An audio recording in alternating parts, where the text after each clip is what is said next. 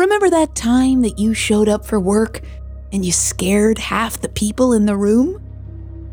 No? Not you? Just me?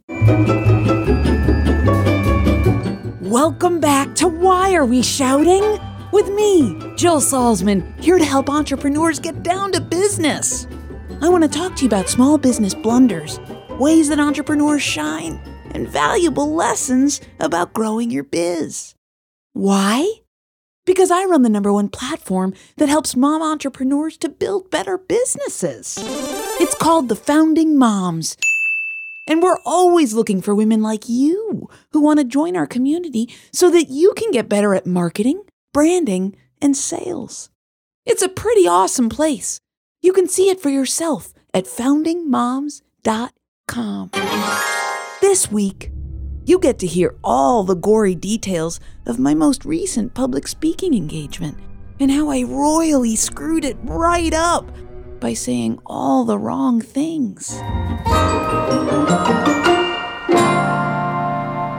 I've been a professional speaker for a long time.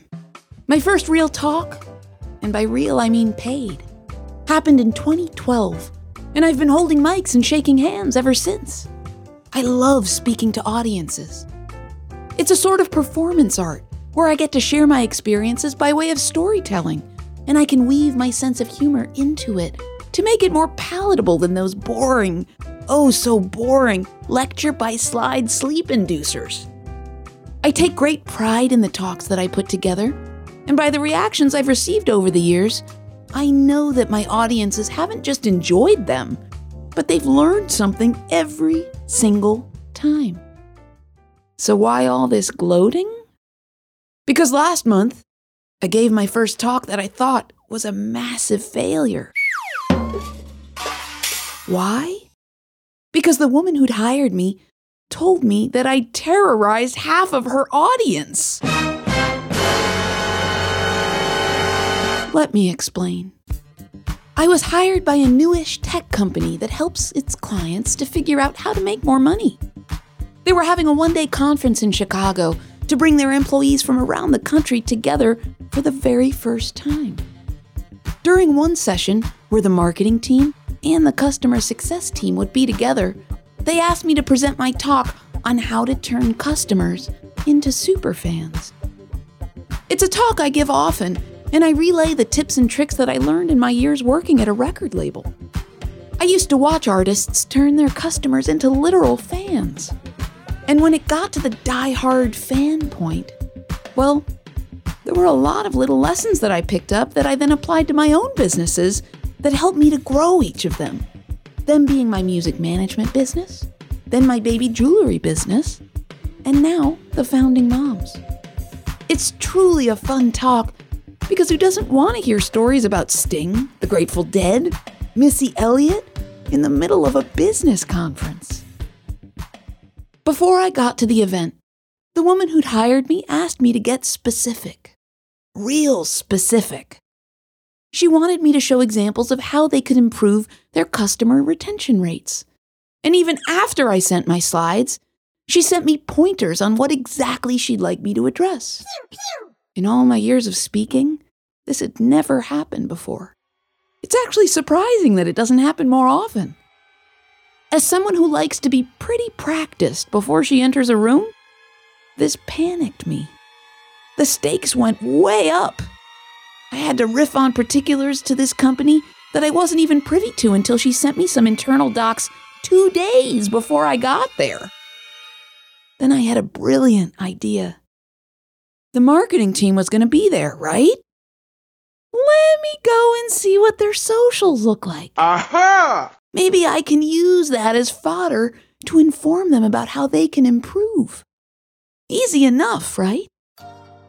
I went to their Facebook page. It was pretty dismal. Not a single engagement in the last 10 posts. So I turned to LinkedIn. They paid slightly more attention to their posts, but they weren't doing it right. When I got to their Instagram, I knew I had it made.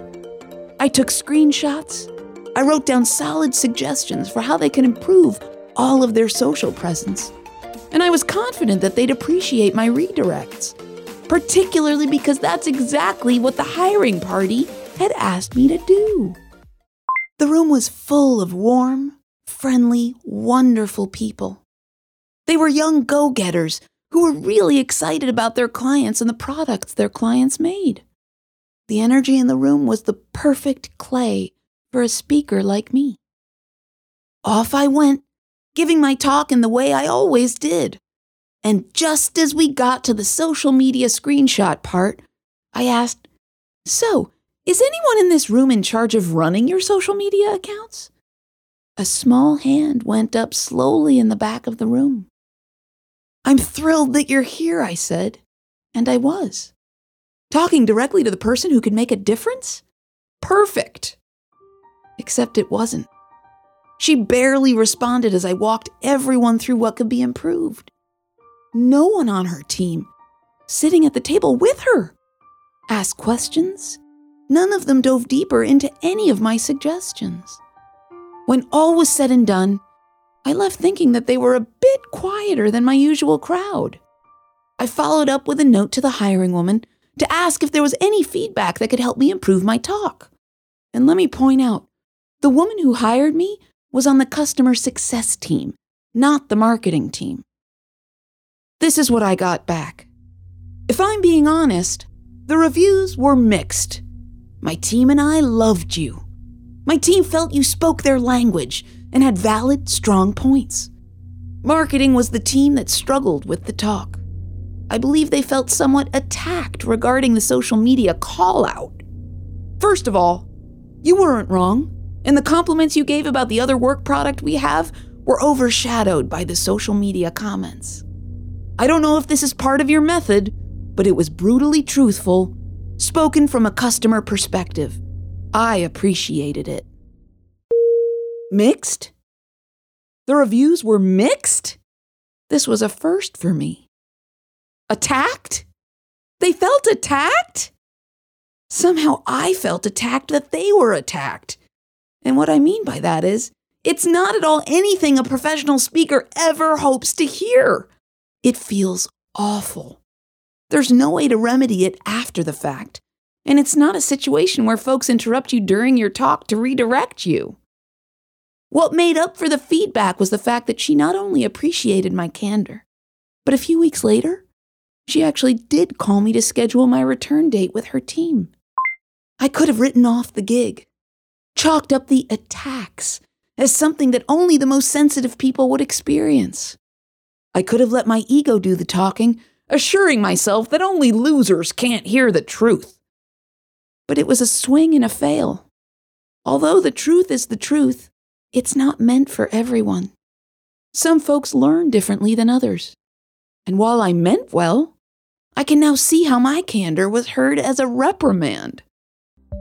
I'm absolutely going to do things differently next time. I'm going to ask more questions. I'll make sure not to dress down the efforts of a company, no matter how badly a job they're doing, ever again. And whether the hiring person thinks it's a great idea or not, I won't ever be tailoring my talk to the wishes of that sole person ever again. I'd thought previously that this was pretty important. After all, they're the ones paying me. But from now on, I'll be catering to the group every time.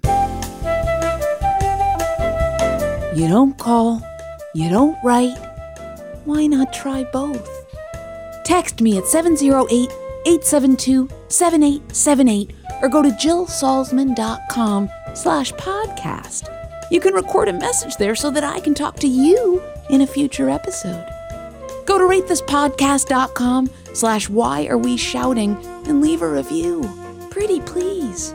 It helps other listeners discover these entrepreneurial stories so that they can build better businesses.